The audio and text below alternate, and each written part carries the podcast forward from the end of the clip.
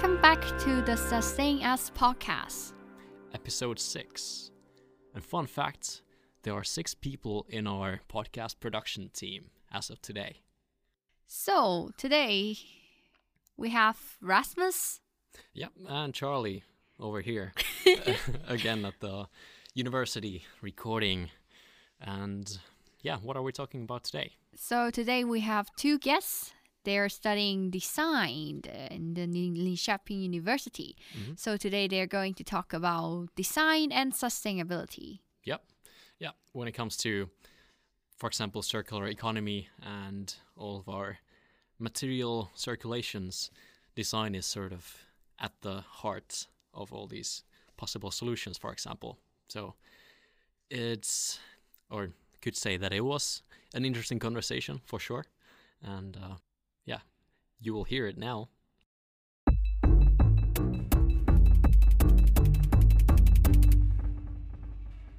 So, here we are today uh, with our two guests. Maybe you can introduce yourself first, uh, who you are and what do you study. Mm, And where you come from. Yeah, well. yeah, sure. Yeah. Hi, um, I'm Shilpi, and I'm doing uh, the Masters in Design program in Linköping University. I'm from India, and a bit about my background. I did uh, my bachelor's in fashion and textiles, so there's design there. And then I worked for a couple of years in the UX industry, and then I always kept wondering, like, what more could design do? Because I feel there's more to design, and that's how I kind of came across the program here and I've been doing the master's program and hopefully will graduate soon from here. Yeah. Yeah. Uh, I'm Mia. I'm from Hong Kong. So, um, also studying the Master in Design program, and with a focus in the visual media track.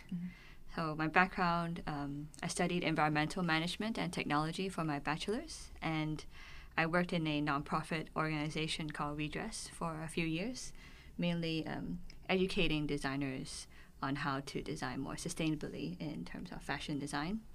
And so, and then I kind of got into design myself, mainly from work and also seeing how a communication plays an important role into uh, changing mindsets and um, and how designers can you know create solutions. Mm. Yes. Oh, sounds great. Yeah. And then we would like to ask, as the theme of this podcast is sustainability, Yeah. and like you mentioned that you've already be you're interested in sustainability, Yeah. but uh, what does does it mean to you, like sustainability as a concept, and hmm. in your personal life, for example, or how do you see it? Um, like before we jump into the topic of sustainability, Mhm. I think because we come from the masters in design background itself, Yeah. we'd like to take this from a diff- slightly different angle with like start with the design perspective and then kind of go into what sustainability means to mm-hmm. us. Mm-hmm. Yes. It's a good idea. Yeah, mm-hmm. I mean, you wanna go Oh, okay. so, I guess for design, initially, I guess both of us will be more like I guess product focused, Mm. and then I guess um maybe mainly on like uh graphical design and very like practical Yeah, aspects, I guess. But yeah. then after joining this program, we can see how uh, design is quite ubiquitous. Yeah. Uh, seeing like uh, seeing it everywhere. So not only products, but like services and systems itself. And we would kind of through this program, we realize how design is itself is quite ontological. Like you, we design something, and in this in this world, and but then what we design will also affect us in that sense. Yeah. So this is how we see it related to sustainability in that sense. yeah. Yeah. Mm. So yeah, so I'm design to- is like behind everything, basically. Yeah, I mean, Every- if you if you really look at it, like that's how design works. At some point, Mm. somebody has thought of something and planned out and like implemented something. Mm. So anything could be design, and like, I guess with the duration, that Yeah. design impacts things so much that Mm. it has become like maybe social practices or Mm. cultural norms. So Yeah. design has like very deep roots, but it's like with I guess how we define things over the past I don't know a couple of hundred years, we started to look at design with a very technical perspective, but then gradually we are kind of going past that and starting to actually look at design in uh, in a more broader perspective. I would say. Yeah, how it's kind of what you do, then how it works within the system or how it impacts everything else. I Yeah, guess. yeah, Yeah. Yeah. So yeah. Like in general, if you look at it, like one of the most prime examples that we keep Mm. getting even from our professors is about like how the healthcare system is. It's it varies from different country to country and like from region to region. So that itself is a sign that it has been designed differently. Maybe looking at specifics to the region or the people or yeah it could be anything or like even the availability of say practitioners or specialization in that sense so there's Yeah. design like in those levels but we hadn't really been looking at it. But now people are kind of maybe again say going back to a bit more into the theor- theory of those stuff. And they're kind of seeing that like design does exist in so many different levels but we may not necessarily be calling it as design over the time period. Yeah, Right. actually, like before I met any design student in Linköping University, I didn't even know that design is so like so close, uh, having a really close relationship with sustainability. Mm-hmm. But then I had a trip to a municipality in Norrköping, and then they have a really powerful 3D map um, introducing people about okay now this is the project that we have in this city. How uh, how is it bringing the neighborhood a really sustainable sustainable neighborhood? And then I look at that design. I was like oh my god this is so impressive. And then they said oh this is designed by the students uh, in Linköping University. They studied design. And then I didn't know that uh, design can be used in so many ways that it can benefit people um, just to promote sustainabilities. And then I met Mia in. Um, you have a project uh, where you create a map in this forest and telling people what is that again like project uh, with forest uh, yeah, that yeah. about the swedish forest yeah, the Swedish yeah, forest. yeah Yeah.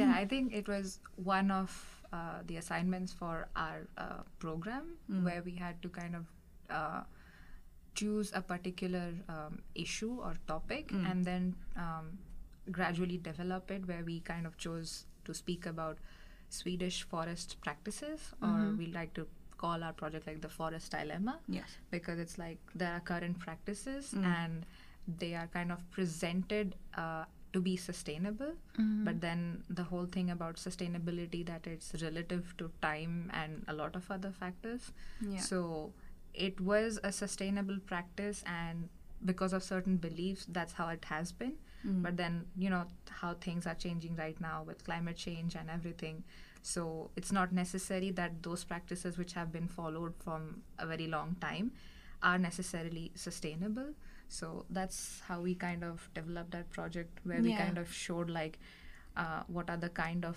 forests that are in sweden Mhm. and um, how much of it is actually protected and Mm. what are the practices so Yeah. it was just kind of trying to inform people about like okay what what you know about Mm. it and what Mhm. actual facts are so it was just a basic uh, process of just Yeah. Yeah. letting making them aware of it Yeah, I guess.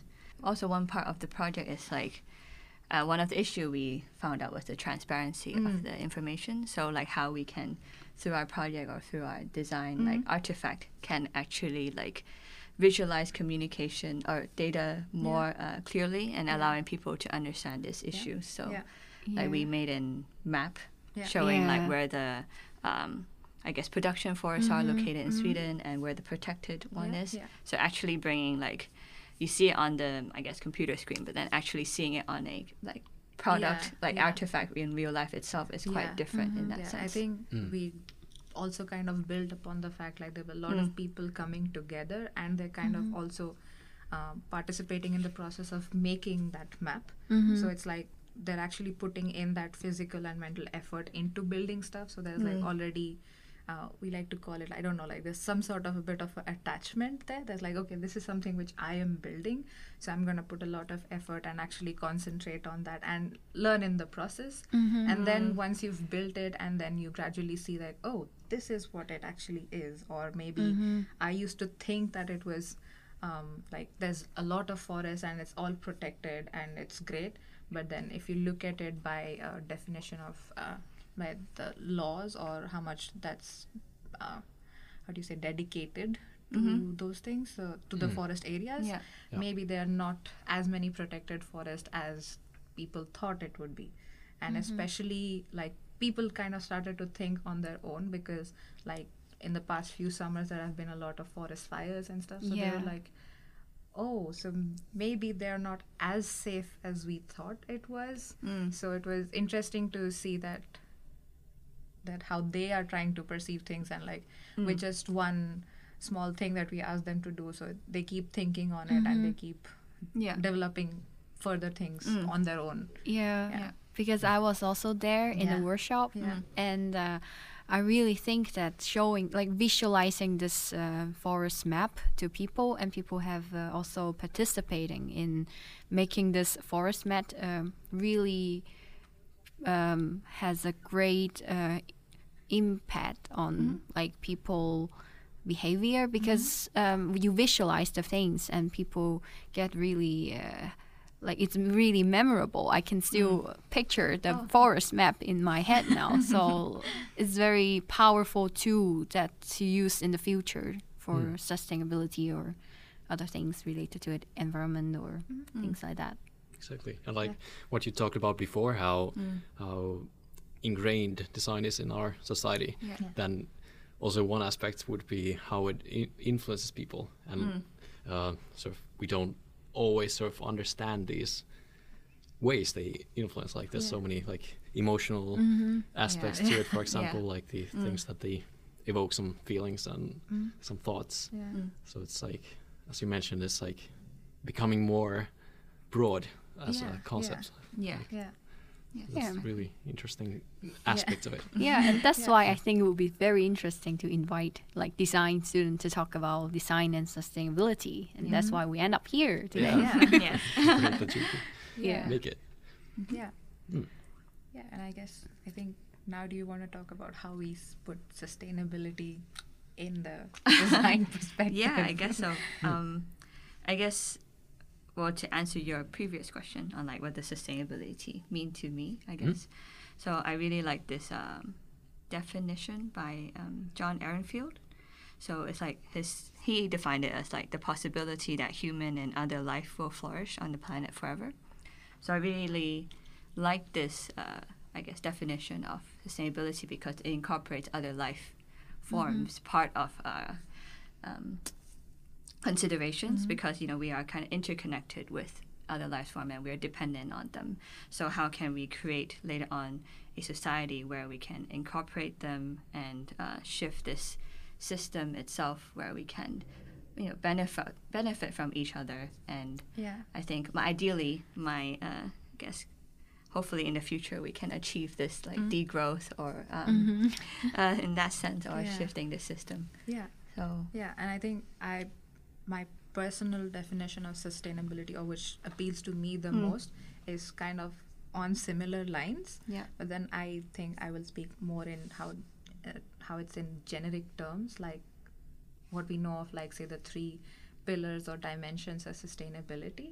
That's like social, economic, and ecological. So there has to be a say balance or harmony among the 3 hmm. and at mm-hmm. least if at least even one of them is we uh, it's not how do you say it's not satisfied or it's not met mm-hmm. then the s- I, it's not sustainable for me. So it mm-hmm. has to be a balance or harmony between those three to be sustainable. Hmm. And mm-hmm. it kind of i think me, I just added more another level to it because it's not just uh, say humans who are here Yeah, and there's true. l- a lot of other life forms and things around the world hmm. which we need to take into consideration Yeah.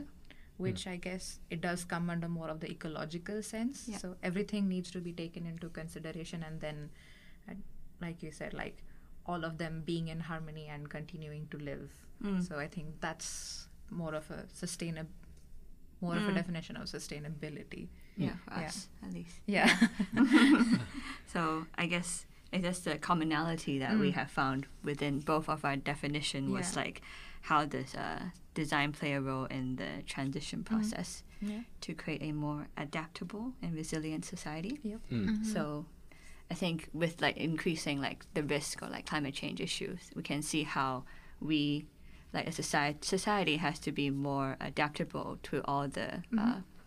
issues that are like we are I- facing. yeah, yeah, yeah. I mean, it's something that we said like, like uh, how things are communicated about climate change. Climate change is happening, and it has been happening like say throughout time. Yeah. So it will happen. So I think our focus is more on like like she talked about like how do you focus more on adapting to it rather than you know just um, like how our current practices are or how we are heading off right now is just like in the more in the process of uh, increasing the speed of that so i think it's more about like okay how do we adapt to it better and of course not also like to ensure that we are not just asking for like impending doom to come faster upon us yeah. Let's make it worse. yeah, Yeah. exactly Yeah. Yeah. So yeah, I think everything has to happen in parallel. So I Mm. mean, we see a lot of the like for this transition process. Yeah. So like now we see a lot of uh, focus on like circular economy, like uh, Mhm. designing for circularity. yeah So how to ensure these uh, re- uh, materials or resources are Mm.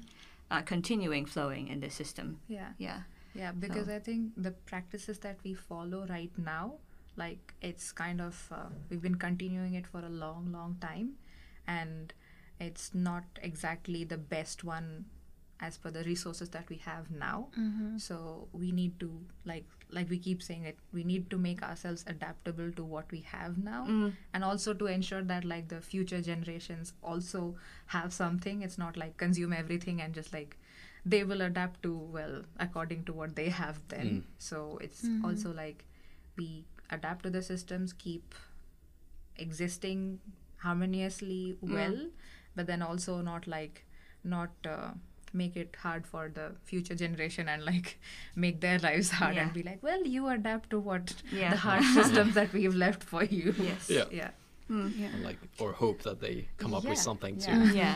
like, fi- fix it. So it's like Yeah. your time, your scarcity, your struggle. we don't care so much. Yeah. Yeah. And when we talk about design. I always think that it is linking with so many resources that we have. Yeah. Because, for example, design in fashion Mm. and also, I don't know, paintings, one of design. Yeah. And it all always include a lot of resources or Yeah. materials. And what do you think these kind of uh, resources and materials, like what is the role um, of design in this circular economy and how can it, uh, these resources or materials being circulate in, Yeah. In the, in the, yeah. Mm. And where where does design uh, Yes. sort of stand in there Yeah. in this big process? Yeah, I think there are like some studies do Yeah. say that like 80% of the environmental impact is determined at the design stage. So what it kind of means is like, um, I mean, once you design some a product, let's say, or uh, clothing, well, Mhm. maybe we'll focus on clothing, and um, so it's not just about the product itself and how it's about how the product plays a role in the system itself, or does the system allow this, uh, let's say, the resources go back into um, the um, the flow, like resource flow. Mm. So f- if we look at like say clothing, and then there's many different considerations when you're like as a designer. So let's say the material choice you have, Ah. like um, let's say if you use cotton, then uh, the amount of resources, uh, water you Mm. use is like ten thousand to twenty thousand liters yeah. is to grow like one kg of cotton for Mm. like Oh. a simple, that's like a shirt, let's say, or Yeah. two. Yeah. And then, but if you use the same parameters, but then if you look at polyester, for example, it doesn't use that much water for the in terms of Pro- production and the process. Yeah. yeah extraction re- resource extraction. But then, then but then as a designer, there's so many uh, different aspects you have to consider throughout the product life cycle as well. Mm. So, and if we take the same example again, but if you look at the disposable stage, disposed stage, Disintegration and yeah. Yeah, um, yeah. So the cotton t co- co- cotton shirt will like um, be uh, degraded in like ten to twenty years, but whereas polyester is like two hundred yeah, yeah. Oh. years. Yeah. So uh, as a designer, I think like a lot of you have to do often do a lot of like research Mhm. to understand what the impacts uh, your products have on the system. Yeah. Um, yeah, and I think one of the points that I want to make was that uh, there's like no, there's no um, the best material or most sustainable material, but it's how the system allows the material to go back into the uh, material flow. Like The sys- back into the system, it stays in. yeah, the stays system, in the yeah. system. Mm. So, like for polyester uh, clothing, I mean, it is easier to recycle these uh, clothing. Um, So how the so I think it's very important that there's this um, infrastructure that's in place that allows these resources to go back into the system. Mm. So, for example, um, there are like a lot of, let's say, bioplastics um, and integrated into our like products right now. Yeah. But then, if we don't have the cur- uh, right recycling facilities in um, the country, then we won't be able to recycle these wastes. And when it's mixed with like com- um, petroleum plastic, then it will affect the recycling system itself. So when we have new materials or new innovation, and we call these materials very sustainable, but then if we don't have infrastructure in place, then it won't necessarily like help the material flow in that Yeah, sense. the process exactly won't work as it has been designed. yes. Mm. Yeah, that makes sense. And like when it comes to changing the economy, for example, it Mm. requires the whole system to change together, not just like this. Yeah. For example, Yeah. changing the design, but yeah, Yeah. not having the means to close the loop, so to say. Yeah. And like, um, yeah, I was thinking the circular the circularity Mm. aspect, and like when you think about it, design is is like in such a central role there, and like h- how to close the loop. Um, Like, for example, nowadays many of the electronics are designed in a way that there's just no way to like disassemble and like reuse the Mm. materials. Yeah. So it's, I suppose it's like, yeah, as you mentioned, there has to be like the, yeah, the infrastructure change, for example. Mm-hmm. Yeah. yeah it, it is hard i guess. I mean that's that's the whole thing because there's so much different materials like just even for fashion. Because like even the generic thing that we wear we consider something to be like oh this is cotton but then it's like always mostly it's cotton and polyester blend about mm. things. Mm. But then uh, the information that we receive about recycling something would be probably about pure cotton or like maybe cotton and like certain percentage of polyester. But then if um, i guess this is too uh, i'm like uh, textile is always easier to i guess recycle in that sense. Mm.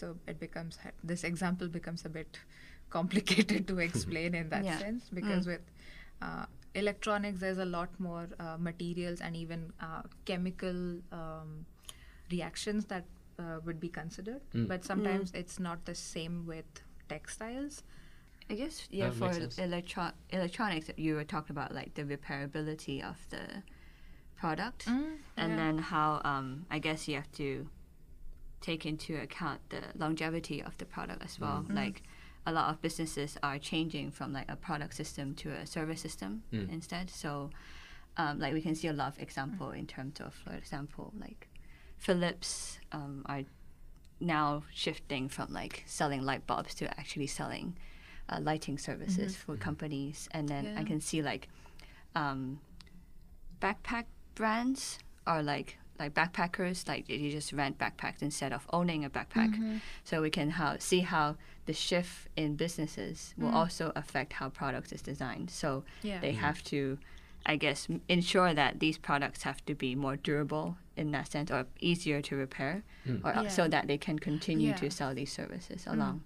So i can see perhaps maybe there's a shift in like uh, electronics design as well i think in terms of regulations how i think um, they're like looking into how to like apple like they were saying an article about like how they are required now to be, uh, have pro- um, users to dis- uh, disassemble or allow them to repair these products Mm. Yeah. so then that would shape how products are designed I Yeah. think. Yeah. yeah Yeah. Of course, nowadays the digital media is Mm. also playing a role in this kind of having the access to something instead of owning it, Mm. and it becomes this sort of immaterial.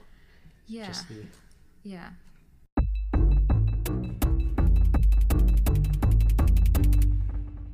Using fashion design as an example, um, nowadays like um, it's really popular for this fast fashion where people just buy a lot of clothes Yeah. in Yeah. very cheap price and they just um, they might not wear it and just throw it away or like donate to someone but actually no one wants it.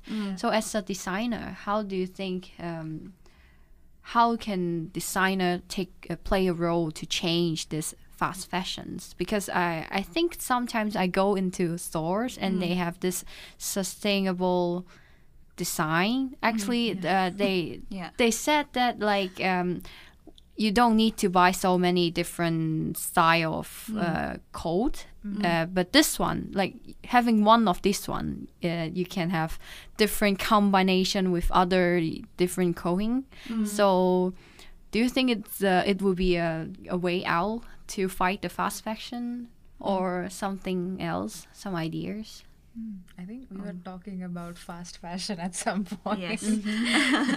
Definitely. Uh, yeah and like like you talked about like they have the sustainable branding or tagging related to it related to the fast fashion which is um, i think we were talking about this particular topic in terms of uh, uh, ethics or like ethical management or communication about things because uh, fast fashion exists and in a way it's uh, you know it's cheap and it's easily available. Yeah. So it's always appealing to people so they would always want to go for it. But as as designers uh, ethically it would always be more responsible to look at the process which mia was talking about. So in the design phase you look at the materials and there's uh, the garment construction then there's like the treatment to the material that's used. So you need to be aware of those things to be able to take a call on that. But then the issue with fast fashion is that uh, as as a designer um, i don't uh, know how much control they have over the say the process of like selling those things and not so because there comes the business perspective and there are people who are you know calling the shots like okay this is how the business should function.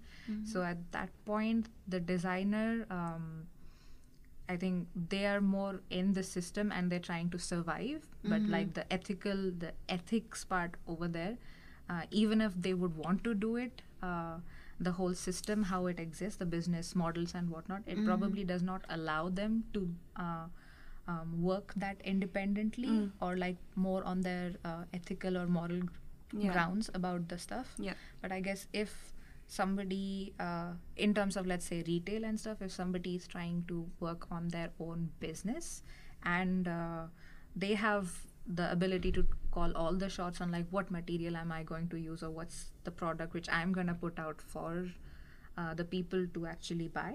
So I think there they can actually look at the whole design uh, process of Yeah. it. They can talk about like, okay, I'm going to use say uh, sustainably produced materials, and I'm going to ensure that my uh, the the fabric treatment or the yarn treatment that has gone into it is, I guess, according to standards. Yeah. and I, I use say design or like the patterns that the technical terms like the patterns and stuff that I use. Or the garment construction is also mm-hmm. that it's lasts longer and it's mm-hmm. also suitable to the fabric. So yeah those could be the it's a very how do you say complicated. Mm-hmm. Yeah. uh, Yeah. yeah, Yeah. and it so depends on the like the sort of the options or possibilities that the designer has Yes. to like how Yeah. to influence the yeah Yeah. process. Yeah, so if it, it's on a personal level and they have, uh, like I was saying, they have all the control, they could possibly do it. But then if we're talking about somebody in a particularly, uh, say, set business model which has been running over the years, I don't think they have the freedom to uh, really explore much in that area. Because uh, from my personal experience with say the retail world mm-hmm. timeline and deadlines are very very short. Yeah. and there's always like okay the reason they're able to sell things at such a cheap rate is because they procure materials also in a cheaper rate. Hmm. Hmm. Mm-hmm. And unfortunately cheaper the material the quality is also not the best. Mm. So that's that's how the whole process works. Yeah. Yeah. Yeah. Sometimes I buy some clothes and then wash it for a few times. It's already fall apart, and I have to Yeah. throw them away. And Yeah. Mm. yeah. Mm. So there's something that sort of pushes designers to um, sort of design certain types of products. Yes. I guess when it comes to fashion, Yeah, fast fashion. yeah. Yeah. think but I but I do yeah I agree with what Shilpi is saying but also see how I like fashion brands are also uh, changing in that sense Mhm. are shifting that folk uh, you can- Hopefully, uh, I'm hopefully, really they are. hopefully uh, seeing some signs that they're shifting Yeah. like how yeah. I think uh, H&M recently launched their first uh, service um, rental system Mhm. in terms of like uh, Mm. consumers can Mm-hmm. um, just rent a set of Yeah. uh, clothing. So I guess Nice. those set of clothing has Mm. to design in a better way, like better quality, Yeah. for example, so that they can resell these garments. Yeah. Mm. Yeah, So- it's when they're like, it's their responsibility to take care of them later on as well. They want to make Yeah. sure that it's actually Yes. last. Yeah. Yeah. So Mm-hmm. Yeah. I think it's like I guess it's important for like the designers to already know or like being able to I guess adapt to the new changes or Mhm. like know how to like design more sustainably because maybe companies are shifting towards that direction. Yeah. Like I, So- I hope they are because like Mm. fashion, like that world is, um, it has so many different dynamics because they always have these trends and stuff, which is like what's the different kind of styles that you keep seeing over different seasons, Mm-hmm. and it's it's become a human tendency. Like it's like oh my god, it's like you create you kind of commit a crime if you're seen kind of repeating an old style, or that's Mm. how it is Mm, in the fashion industry. Yeah. Yeah. So then there comes uh, the responsibility. I mean, here's where I guess the designer can actually kind of try to play with it. Maybe repeat styles, which kind of uh, helps the general public to be like, okay, I'm not committing a fashion crime or blunder if I'm repeating styles, or if it's like Mm-hmm. Mm. everything is, you can try out everything and not be like, kind of, I don't know, isolated Yeah. or be like, repetition of style or whatnot. Yeah, Mm-hmm. think sort of it contributes to the culture. Yeah, in, exactly, Through, through yeah. that. Yeah. Yeah. So yeah. yeah. adding on to that part, I think you can they can also do about like consumer education. Mm. So how I guess for clothing again, you can um, how to wash your clothing properly so that it won't fall apart so Yes. easily. or providing um, some like repair kits Mm. or like some designers or brands actually provide some uh, repair services as well. Mm. So how to extend that clothing for Yeah. a bit longer. I think also one interesting aspect is the I guess not only for clothing, but I think in products in general. Like Mhm. we don't have that emotional connection with uh, products or anything anymore. Like we don't really cherish these kind of items Yeah. as much. Yeah. Therefore, it might like lead to a shorter like lifespan in that sense. Yeah, I guess. Mm. Mm. Yeah, yeah, it's kind of. Um, I feel like it goes both ways. It's Yeah. like at the same time we are still attached to like material things that we Mhm. own as like part of their part of our identity, but they don't. We don't take care of them with that uh, yeah. Yeah. Yeah. Yeah. in that way. Yeah, it's Yeah. kind of like I don't know, like a I'm not sure the Yeah. paradox. Like I don't want to be that materialistic, but in that another sense, I want to Yeah. take care yeah of. yeah my i mean uh, yeah it, it's it's kind of a funny thing Mm. like uh, uh, sometimes like people say like family heirloom or something Mm. like some like if i can talk about like there are some uh, some clothing which my mom received from my, her mom Mm-hmm. and then she's not necessarily passed it down but then it's like i know i would get it at some point but then i would cherish it that much because it's like even though it's old Mm-hmm. it's uh, i know that it's been passed down from generation to generation so i have kind of an attachment to it Mm-hmm. Yeah. and it's also the fact that it's old that i'll have to like take care of it like especially that well and make sure that it does not fall apart Mm-hmm. so there's also that kind of a um, awareness in me. Like Mm. okay i need to deal with this. It's a delicate thing.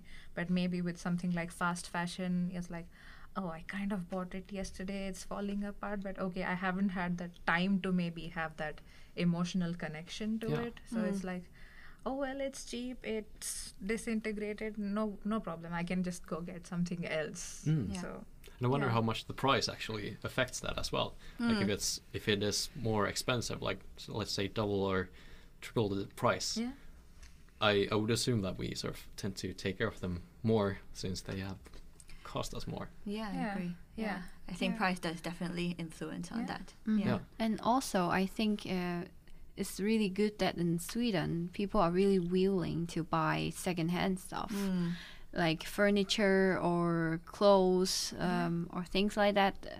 But um, like looking back to where I come from in Hong Kong, I don't think people has this habit in buying secondhand stuff because maybe due to the traditional thinking, uh, we don't want to pick up old stuff from people or like especially old clothes or Yeah. furniture.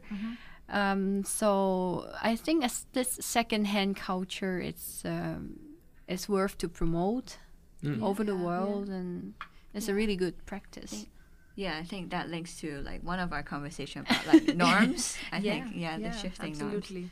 Yeah. Um, I guess how we can see there's a hopefully shifting how design can play a role in shifting norms and like Mhm. idea of consumption or like maybe buying less is more. Yeah, Mm. yeah. Other aspect we talked about. Yeah, I mean, there've been so many different uh, discussions and stories on like shifting norms and like like you talked about like like even I come from India and i- it's not exactly the most welcome thing to go buy secondhand Yeah. stuff. So they'll Mm. be like, mm, no, we don't want. Probably we don't want somebody's hand me downs or something like that. We we have a preference towards something that's brand new. Yeah, Yeah. same. So yeah, so it's it's kind of a norm or it's kind of a culture, so that has mm-hmm. kind of developed. But here, I guess uh, I don't know when that happened, but mm. people are more open to it, and mm-hmm. so it's it's good, and I guess people would should learn from this. Mm-hmm. Yeah. Yeah. I agree. Yeah. How is it in Finland? Like secondhand? I, I would say that it's quite similar to Sweden. I mean, it, it is very popular, uh, at least among certain um, like groups of people or like certain demographics to buy secondhand, and it's it's quite normal. But I think there's still some like stigma too, like uh, or I guess it's part of the culture as well. Yeah. Just like uh, uh, Yeah. as you mentioned, that it's we don't feel comfortable using clothes that other people have used Yeah. and owned. But I mean, personally, for me, the only problem is that I can't find any clothes for me because it's it feels like it's mostly women who Oh, like, yeah. sell and buy Yeah. secondhand clothes. Yeah. Yeah. that's true. And uh, when I buy or when I see some like uh, men's clothes, it's usually like used fast fashion clothes who are already like um, kind of worn out and like I don't Yeah. really feel Yeah. like I should Yeah. buy Yeah. them. Yeah. Yeah. Yeah, I think In that th- sense. yeah, that's a very interesting point because I was also thinking back a bit because then there are, I won't call them luxury brands, but there are brands who sell stuff like ah this is a yeah maybe ah this is a vintage piece or this is like uh yeah this like this is the special thing. Like uh mostly i think it's related to furniture and maybe uh, interior design and stuff like ah vintage vase or like an ancient thing. So it's like you have like unbelievable pricing on it but then people mm-hmm. are like vintage so we have to buy it and that sort of thing. Mm. But then Yeah. in a way if it's vintage so obviously somebody has used it at some point. Mm. Mm-hmm. But then i guess the way it has been preserved or they've kind of i don't know um, kept it in a way or like they've cleaned it and they're presenting it in a way that the other person feels it like okay this is quite appealing. I want to have a vintage piece in my home or something like that. Mm-hmm. Even hmm. i guess even with vintage clothing. So it's hmm. always about i guess durability and quality of Yes. the piece of clothing as well. So it's like oh it's in a good condition. And so i guess i can still take care of it and keep it later. And i have something like oh i have this great piece from this era to like i guess show off or something. Mm-hmm. Yeah, yeah. Mm-hmm. That's true. And I think it's also when it comes to clothes to mm. some extent. yeah. Yeah. There are some like some classics that have preserved mm. well from the 80s or something like that. Yeah, mm. and then yeah, it's definitely. like you, they pay like crazy prices for mm-hmm. Yeah. for these products. yeah. Yeah, hmm. Yeah, I was actually thinking you mentioned the sort of the culture shifts and the norms, Yeah. uh, and then combining as well with the durability of the product. Yes.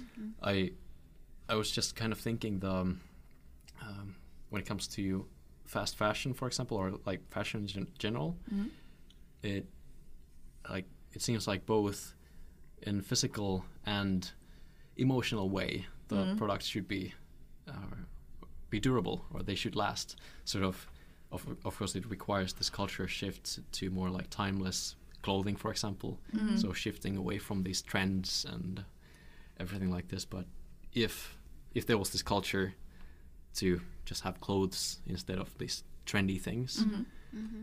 then we could maybe design the clothes in a way that so people like them for a long time. They don't get bored of them, for example, and uh, so they both endure physically and emotionally in some sense. Do you?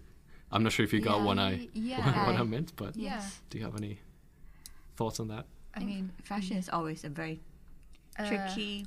Oh, for me, like for me, it's a tricky part because it relates to your identity so Mm. much, Mm. like on what you wear. So Yeah. I'm just thinking whether we can bring it to like another product or. I, I think it, Uh. it it gets a bit complex for me in Mm. that di- dimension because if I'm thinking about it like if I consider like when I was a kid or my parents because I think it was about like the resources and say the um, products that were available they Mm. were limited. And they knew uh, like in that time period they, they knew that okay i have this much say resource in terms of money which i can spend on something and i have to make it last for a certain time period Mm. so they were with that mindset and they would do it but gradually if i look back at like at least the last 10 to 15 years the availability of resources and the consumption practices have like i don't know expon- exponentially grown Mm. so it becomes very hard it's a very human trait that okay Yeah. if you can get more things in like lesser spending amount Mm. you, you tend to be like okay i have the capacity to do it so maybe i would and i guess if i'm talking about like my parents generation they for them it was like okay i can only spend this much on something so obviously if my kid is able to have something um, have more in that in that amount of money why not Mm. because they were like okay we were not able to do this so there was that a bit of shift of dynamics and things became easily available so people were like oh we can easily get things so that Yeah. that i think was more appealing to people Mm. but then gradually we are kind of realizing that okay maybe it was very appealing then but then it's affecting our environment and it will Mm. eventually affect all our lives Yeah. so maybe that's not the best way to go for it but then these kind of things it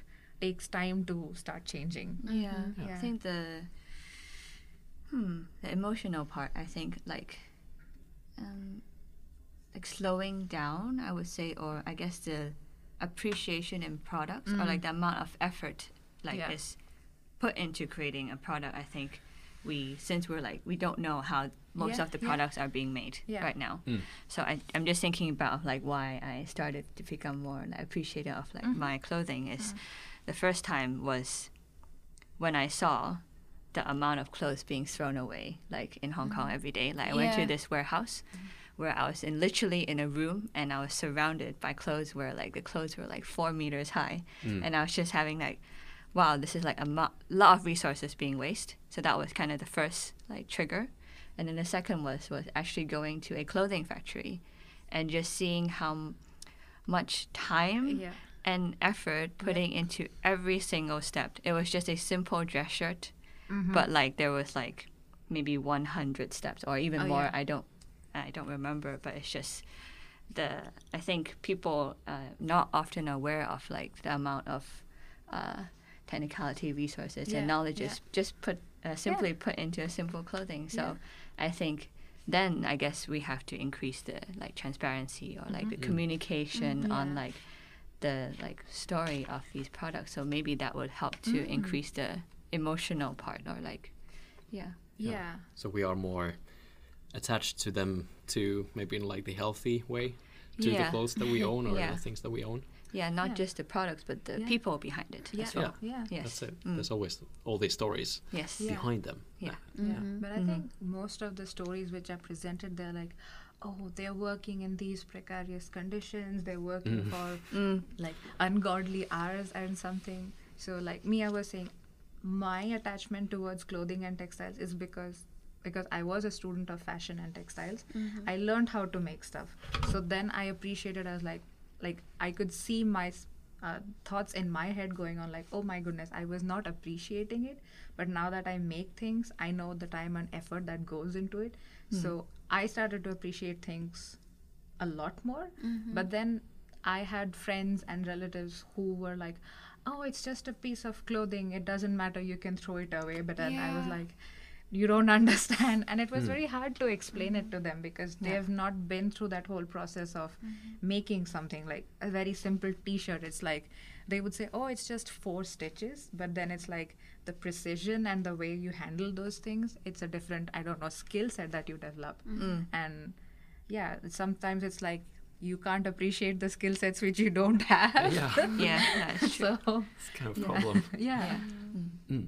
so yeah so people generally don't know exactly what goes on behind the process Mm. i mean it would be interesting to just try and just experiment with people or something like oh do you know how much time and effort goes into just making this t-shirt Mm. or whatnot Yeah. and just gauge like and you show them the actual process and like maybe statistically or like in some kind of visualization or whatnot i don't i don't exactly know i'm just thinking as i'm going and then try to Designing see experience. whether yeah and then Yeah. try to see whether they're actually Mm.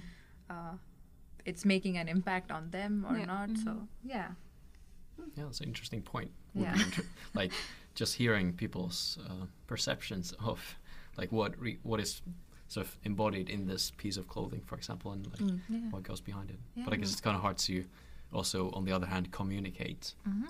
all these things, as you said. Yeah. yeah Yeah. Make make people feel what you Yeah. feel about yeah certain thing. Mhm. Yeah.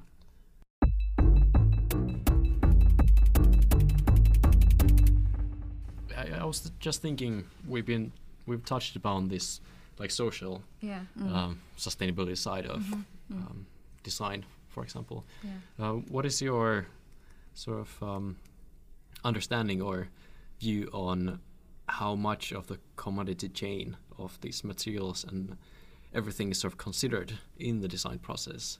Is it uh, like when it comes to like social aspects? Because I guess often it's more like the environmental and like the natural costs Mm. of these materials. But for example, if if you know that okay, cotton quite often is like um, I don't know produced in these conditions that are Mm. not so optimal for from the social Mm. sustainability perspective, Mm. then how much of that is considered in this design process? Like Mm. maybe I'll choose something else Mm. Yeah. instead of I think you can talk about the laptop example you talked about. I think that's Uh, a yeah yeah like I mean- considering the social context of yeah, Yeah. i mean Mm. a socio-cultural context of things so um, generally when people are designing something um, or like which is more uh, how do you say the relevant design or product that come in so i went through this particular case studies for one of our projects or like when we read through case studies so it was more like uh, there was this um, company who designed laptops and the way they promoted their laptops was more like um, it's something um, that's easy to disassemble. Um, the parts are quite separate so uh, somebody can easily uh, you know repair or replace uh, broken parts of the laptop and it's easy to do it apparently. Hmm? so the whole product was designed and tested in the us but then one of their uh, campaigns taking more of the social aspect was that if one person buys a laptop in the US or anywhere else in the world, they would provide a free laptop uh, to a kid uh, somewhere in South America. Mm-hmm. okay. So they designed the product that way, and it was more like it's going to be given to a kid in South America in a school setting where the kid can learn about. They can work on the laptop, but they can also learn how to repair their own laptop if uh, you know if something happens. Mm. So they took the whole sustainability aspect into that. okay. But then the whole issue was that it was designed and tested in the US. So there's already a culture. They did test it with kids, but then the thing is that there's already a socio cultural uh, thing which exists there. Mm. And the kids will behave in a particular way because, say, the kid already has seen people or he knows how to handle a laptop. So the basic example is that maybe when they are moving from a place, maybe from their room to their living room or something, they would probably close the sh- uh, lid of the laptop, hold it in their hand, and they would walk. so it reduces the chance of let's say the screen breaking Mm. but then you the kid in south america they are not exactly exposed to that so it's like a completely new technology that you're handing it to them Mm. So there were cases where somebody cracked a screen because they had the laptop open and they were running around it fell or something. So Right. that was the case. Yeah. but then the whole system was also planned for the laptop is that you do get the say uh, repairable parts of say any broken part say the say the trackpad or something. So uh, it's easily available in the us so you can easily uh, you know uh, order for it and you would get it but that's not the case for the system in south america Mm. so even though the intent is good there are these socio-cultural aspects which were i don't think they were well considered at that point Yeah. so the intent for sustainability and helping kids everything was great Mm. but then it did not reach to its full potential because the system or the service they based it on was completely different for the end user at that point Right. so there are these kind of dynamics yeah. Yeah. So it can backfire if you don't like thoroughly plan it as like I mean it sometimes it's kind of hard to estimate all these different things that can come up. I think there was also one uh, uh, company that makes shoes. It was like one of these programs, like buy one and another one is Yes. donated to another Yeah. country. But it was like it disrupted the local economy in a way. Like the local shoemakers didn't have the yeah Yeah. yeah opportunities in that Mm. sense anymore. Yeah. yeah And uh, yeah, when it comes to more of the economic side, there must be again like thinking about these like future prospects of design. There must be kind of demand for these um, maybe circular products and everything that, that they won't happen unless there's a demand for them. So there's kind of a slow shift towards that kind of thing. And as you mentioned, there there are some signs of this, some some sort of change happening. So it's kind Yeah. of hmm motivating as well, or like Yeah, it is Ha- quite happy to- motivating and exciting, I would say, Yeah. like at this time. So there's like a loop program. I guess a lot of big brands are like looking into how to have uh, refillable uh, packaging so that consumers can use or just buy instead. Mm. So like you can see the shift because there is not a lot of not enough resources for everyone to continue to consume this way. And like it was one interesting aspect I always thought about is like um, the fashion industry is changing because they cannot continue this way and it can, cannot compete with the food production. You would prioritize food over fashion Mm, yeah. always. Mm. So that's why they have to think of like new solutions and how to, uh, I guess, develop new materials in terms of uh, like maybe like um, orange fiber materials using waste like to turn into materials and some new technologies like biomaterials in that sense. So I th- yeah, I think it's a very exciting time Mm. as designers to experiment with like Yeah. new solutions. yeah, Yeah. more and more demand on Yeah. for, Yeah. for these kind Mhm. Yeah. Yeah, but as a designer, maybe uh, he or she can design sustainable materials, putting into that Mm. clothes or something. But uh, as a consumer, after I buy the clothes, like if I really don't want it anymore, or it doesn't, it doesn't suit me anymore, how how can I put it back into this circ- circulations? Mm. I'll always think about it and any ideas. I don't know. Hmm. I think that is the yeah that, that's the Tricky. biggest challenge right Yeah. now i mean that's what we were talking about challenging norms and kind of designing for that or just enabling that to happen mm. because unless we like you would think about it because you're aware of things but then if we just take the general population Mm. many people don't really think about it and you don't know when who would kind of start thinking about it or Yeah. what would be that say trigger point for them which they'll be like oh they would suddenly become aware of it so i think gradually just first point would be to like maybe start making people aware of it and then start putting effort into your own practice Mm. and then kind of also motivate others to follow the same practice and i guess um, not hold on to like stigmas and norms Mm. i think that's that's how i think we are trying to get through day by day but i Yeah. guess that's one of the processes Mhm. and i guess if it it's not a collective effort it's going to be really really hard then Yeah, I think yeah, I guess if you're aware of it, I Mhm. think I think it go back to our conversation about like existing infrastructures and systems. And so so now then we have to like collectively demand for like policy changes uh, Mhm. within like government or like university itself that can help you Mhm. to incorporating or like recycling these materials back. So, but I guess that would be more. Mm, not sure if it's a. guess it's a service designer or what's it called transition designer's yeah, role. yeah Well, that's that would be the sen- that, yeah Mm. i mean i guess unless you become aware and you really demand for it Mm-hmm. it's going to be very hard for to make that change Yes. Mm, yeah in like the system scale. yeah But of course, it's not normal until it is. yeah Mm. So it's like eventually there's uh, of always potential to reach Yeah, that point. Yeah. This kind of Where it reminds me of something what uh, one of the very famous designers, or so we can call Mm. Ezio Manzini. Ah, mm. Yeah, he I think mentioned in one of his books like it's it was about like how anybody could be a designer, Mhm. but then it's probably going to be his way of I don't know I don't know say like pacifying us was more like it's gonna be kind of maybe a frustrating time for us because we are in say the process of transition Mm. so until you've actually reached that process you will Mhm. not be able to reflect back and say that this was the big change which happened so because you're in the process will be like it's gonna be very hard Yeah. on us Yeah. but then Like why is there yeah change but, not yeah happening? but then yeah. that's the whole point of keeping the inspiration of going like okay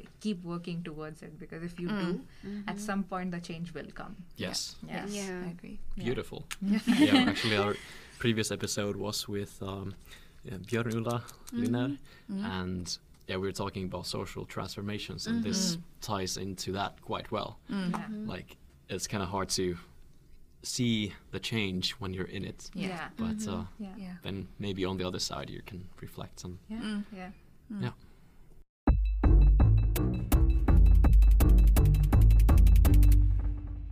Awesome. Did you have any more points that you would like to bring up? Um, I think, mm, I guess, like as the designers in general, I guess we have to going back to like what we can do. I guess like Mhm. the next forward in this Mhm. like transition yeah process. Mm. Um, some inspiring yeah. yeah, words and yeah. like the- I'm not entering words are resources that we can use. Yeah. I guess. Yeah. I guess um. First, like I guess understanding the life cycle of the garment, like the impact of the products in system. So Mm, I guess yeah. some of the resources that we kind of use, I guess, uh, it's I like the Circular yeah. Design Guide by IDEO, or Mm. like you can learn about the circular economy from the Ellen MacArthur Foundation. Mhm. And um, I guess one of the things that we should consider is the needs versus wants yeah yeah aspect. yeah Mhm. So um, yeah, think we- awesome. Yeah, and it, it's it's more like how Mia was saying that we tend to look at certain uh, products or design in isolation Mm. with just one thing, Yeah. but then we need to really look at it with like the whole systems perspective. And I think it goes back to one of the brief description uh, Mm. discussions we were having before, like basic something like the SDGs. Mm. What people are doing is like they're saying, oh, we are going to be dedicated to this one goal and we're going to Mhm. work towards it. But then on the basic level, all the 17 of them are interrelated to Yeah. each other. Yeah. Mm. So you can't really isolate one and leave out the Mm. others. Yeah. Yeah. So that's one thing. Mhm. And coming to like the needs versus wants, it, it was a very fun Conversation. conversation we had with one It's of our friends. yeah, I mean, mainly- we do agree with him, but then it's like, I don't, I, I Uh. don't call it like unpopular opinion, but then people might not really enjoy that. Yes, So, so- his po- point Mhm. was like a basic product like straws Mm. like he was talking about how people are developing different forms of straws because originally we are uh, if you talk about straws we always think of a plastic straw Yeah. but then people are developing these new uh, straws with like paper Yeah, yeah. glass metals and there's so Mm. much focus on like sustainability related to that Yeah, they're like yeah, sustainable materials like for straws, like Yeah. paper, but then maybe the impact actually on using paper materials is actually a lot higher. Yeah. So I think the point he wanted to make was like, do we really Need, Need straws. straws. because you can always drink, I it- guess. drink and then now bad. I'm yeah. thinking it's like the I guess maybe how that norm developed on the need of the product, right? So previously we don't really use straws, Mm. and now we because we're yeah, it, it- more yeah. convenience, like Exactly, faster, and then we have to develop this product to satisfy that want. But Yeah. then maybe we have to shift to a new way of like consumption or yeah. drinking. and Yeah, stuff. because I think we kind of debated on like need of straws and stuff. So it's like the need of straws is uh, maybe for people who have uh, they really need it because they have some sort of a disability, or maybe if they're in a medical setup where they probably can't. Uh, use their whole mouth i don't know the exact situation but then there's a need for that Yes. so they really need it in that way but like Mm. in general we don't really need it but it's just some sort of a convenience that we have which is just yeah yeah it's just like at our disposal you can just grab one anywhere Mm-hmm. because of its immense availability so Mm. it's just something that's convenient for us so we would like to have like you know just can walk on the go, like, exactly drink on the go. yeah, Yeah, yeah. just something that's convenient in our hands i can sip so it's like it's not necessarily a need but then it's just there and like oh i would like to have this so you want it in that sense it's Mm. like ah but then it's available but then it's like it's a resource it's consuming so many uh, resources Yeah. and energy and everything goes Yeah. into that and s- straws and ocean pollution can be a Yeah. different topic altogether Yeah. so yeah so it's kind of yeah but i think the whole basis of that topic was more like being aware of your wants and needs Mm. and then kind of prioritizing stuff so it's kind of maybe going back to how the older generation was like you kind Yeah. of be aware and focus more on your needs Mm. Yeah. Yeah. Take a s- step back and try to like uh, view yeah. how things are, like Or kind of out of o- outside of the box. yeah, Yeah. or understanding like why does this product yeah exactly exist or need to exist Yeah. or like the functionality of it. yeah Yeah. What is the purpose? Is it? yeah is it- because yeah. i think in that process you Mm. will start valuing a particular say product or service you'll be like Mm. you will value it like oh this is why i have it and this is my use for it Mm. so i think there's that whole process you really need to think about Yeah. like how it serves your purpose but then emotional values Yeah. and how it exists in the system so Mm. you Yeah. have to look at certain things at like almost like three four different levels yeah Yeah, I was thinking like, but uh, if you directly shift from having straw and then the, uh, to no straw, it's kind of difficult for people to adapt to it. yeah Mm. So that's why we need like a slowly process that Yeah. go Mm. to I Yeah, don't know exactly. maybe without like I, I I'm really comfortable with uh, the development of this reusable straw actually Mm. because I am a straw person like Yeah. uh, but I I have like this steel one like the Mm. stainless steel one uh, Mhm. because I developed this. Uh, habit when I was having my braces. It's so difficult to drink without a straw. But then I got the stainless steel one, and I think it, I use it, and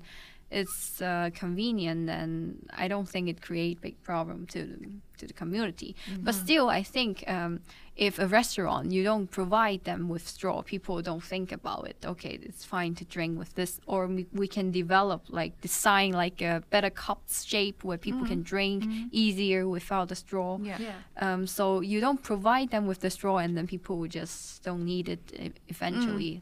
Slowly in, the, in the future, if they don't remember they even have these things before, maybe. Yeah, Yeah. I agree. Yeah. Yeah, yeah. and I think you're talking exactly about what like how the design, like system design yeah, works. or I think it's understanding why yeah, people exactly. want straws, and then it's the convenience, right? So as you Mm. said, like designing a newer product that allows the same convenience but without straws. So I think that is how Yeah, this, like we can Yeah. use design to create Yeah. new solutions in that and sense. like yeah. You're using. You said you you have a metal straw, right? A Mm. Yeah. reusable one. So yeah, you you're used to using it, and you would always mostly like carry it with you because it's something that.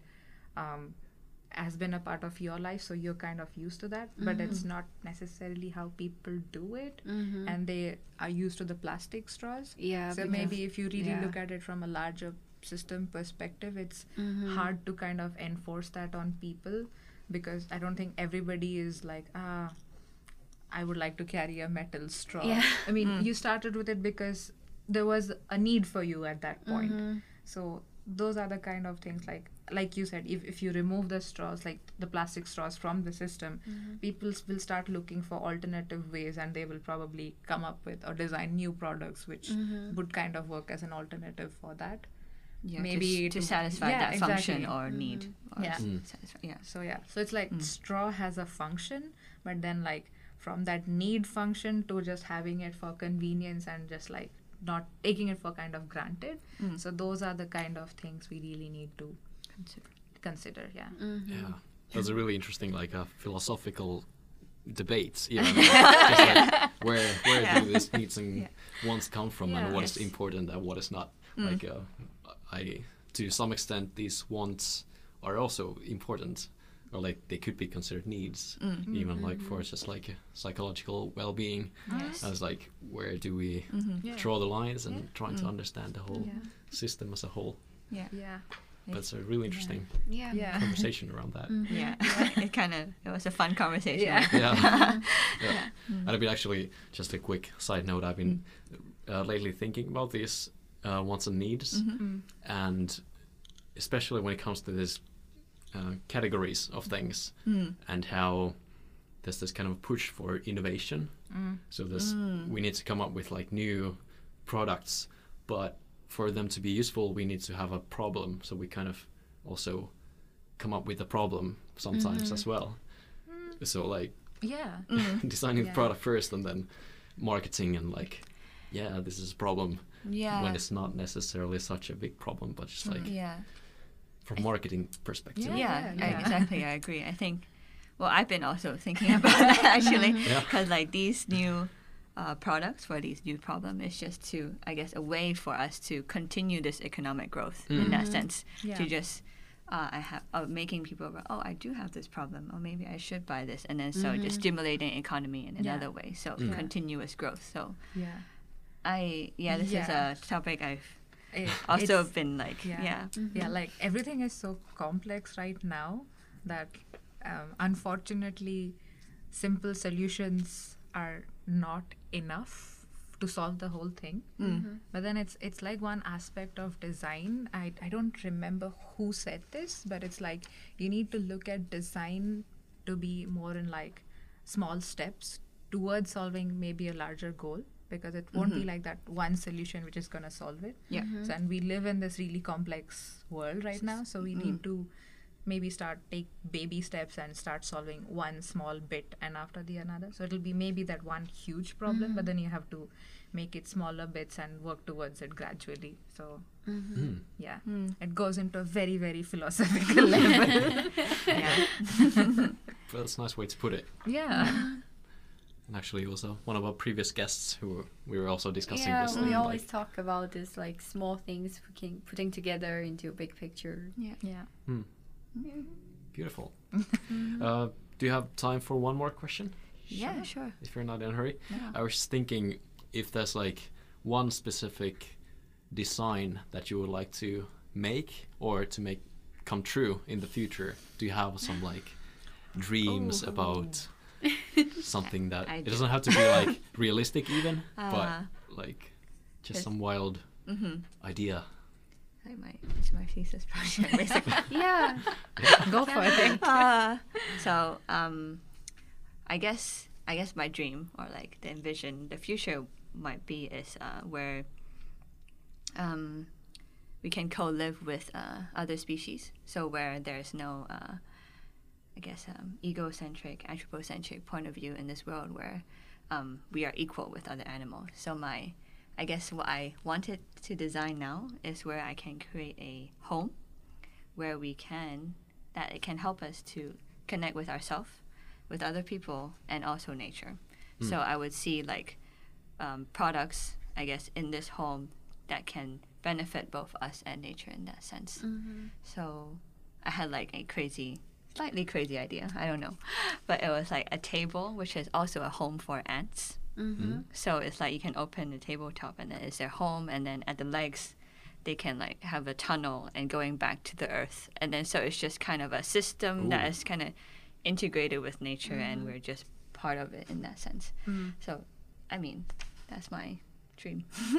Wow, Yeah. Yeah. that sounds really cool. Yeah. yeah. the idea is really cool. Well, I don't have that kind of a idea or product, but I think I think I would just like to have kind of a food system where there's not so much waste Mm. and like everybody has what enough to satisfy their needs. So I think I'm just more on that abstract level in yeah, that like the system. Yeah, yeah, system design. level. Yeah. Yeah. Because I think food waste has been one of the Yeah. biggest topics that we have been seeing and talking about. So Mm. yeah. For me it's like everybody should be well fed. Shouldn't be wasting stuff. I agree. Yes. Great. Great. I guess Yeah. I'm. I would be happy with uh, everything we've um, talked about so far. Yeah. It's been really Yes. fascinating and uh, Mm-hmm. inspiring as well, Mm-hmm. and many new like thoughts. Yeah, and also to rethink yourself, your wants and needs. Yeah. For sure. so keep up the good you. work, Thank you. pushing the status quo, and um, yeah, thanks. Thanks for coming. Yeah. Thank you thank for you today. us. Yeah, thank you.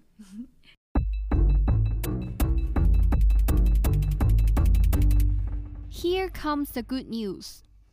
Yeah, time for some. I mean, the conversation was also there was also some positive stuff Mhm. there, but let's get some good news in. Blue whales bouncing back from blink of extinction after decades of decline. hmm Amazingly, blue whales have managed to bounce back from the brink of extinction, and it will be the news that we all need to hear today. Their numbers had actually reduced by a drastic 97% in recent years, but the British Antarctic Survey has actually found an unprecedented amount of the whales in South Georgia, which is really fascinating and a super good news to all of us. hmm And uh, you especially are interested in like this, Yeah, marine mari- mammals, Yeah. marine science. Yeah. Anyway, so it yeah. must be must be kind of yeah good for good news for you especially. yeah, right? good news for everyone. Yeah, for sure, for sure. Yeah, of course, there's been like the history behind whaling and everything, so it's good to see that things are getting better, Mm-hmm. uh, go heading to the positive direction. Yeah, so that's all for today. Yeah, I think with that we could end it. So thank you, Charlie, once again. Thank you, Rasmus. Bye. Bye bye.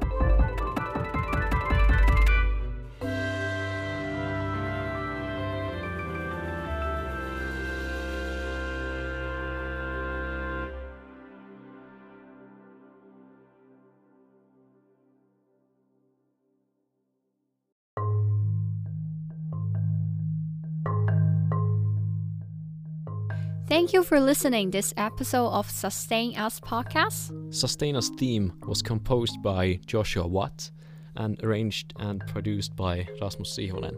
The artwork is by Charlie Chan and logo typeface by Luz de Cruz.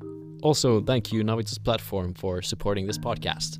Remember that we have our social media platforms that you can follow us on for updates and new things that we're up to.